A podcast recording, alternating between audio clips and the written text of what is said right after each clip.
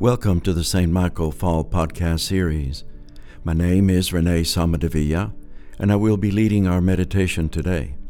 Our theme this fall is discipleship. May you be blessed for the Christian journey.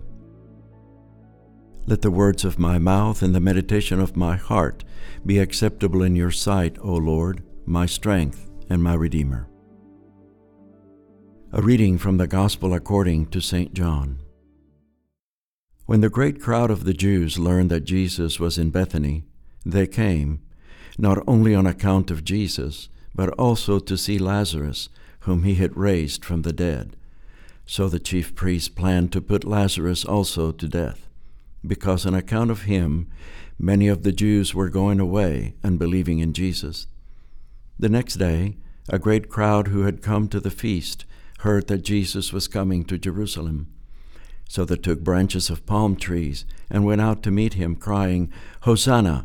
Blessed is he who comes in the name of the Lord, even the King of Israel.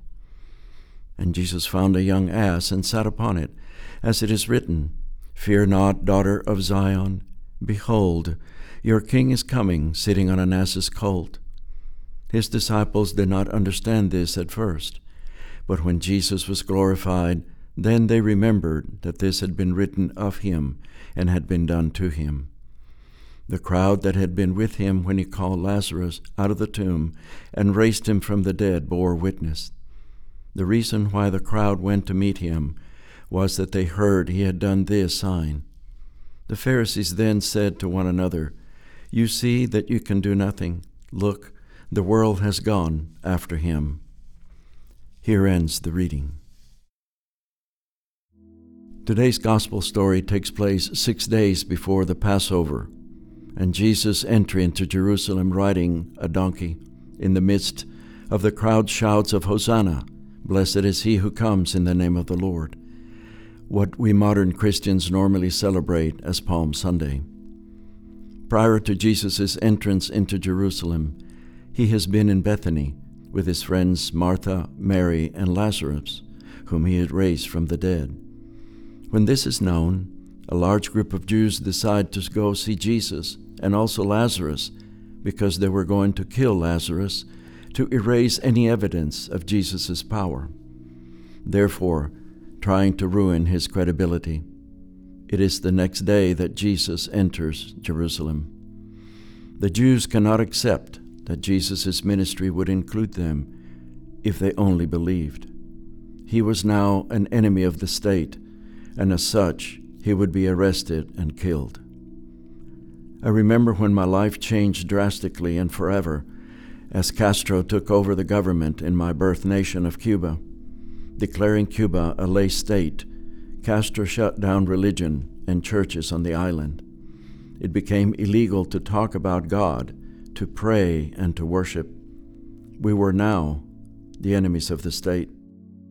But our religious involvement was kept alive by our grandmothers, who took the lead as the family's spiritual mentors. One grandmother would pray the rosary regularly, and we would join her. The other grandmother would use her book of prayers, with her veil on, of course, to lead us in prayer. One of the best examples of discipleship I have ever experienced. We were taught to pray for those who oppressed us and censored us. We prayed for their conversion. Today, as disciples of Jesus' way, we are to pray for those who do not follow him, so that they'll realize that in believing in him, there is salvation. Please join me as we continue with the Lord's Prayer. Our Father, who art in heaven, hallowed be thy name. Thy kingdom come, thy will be done, on earth as it is in heaven.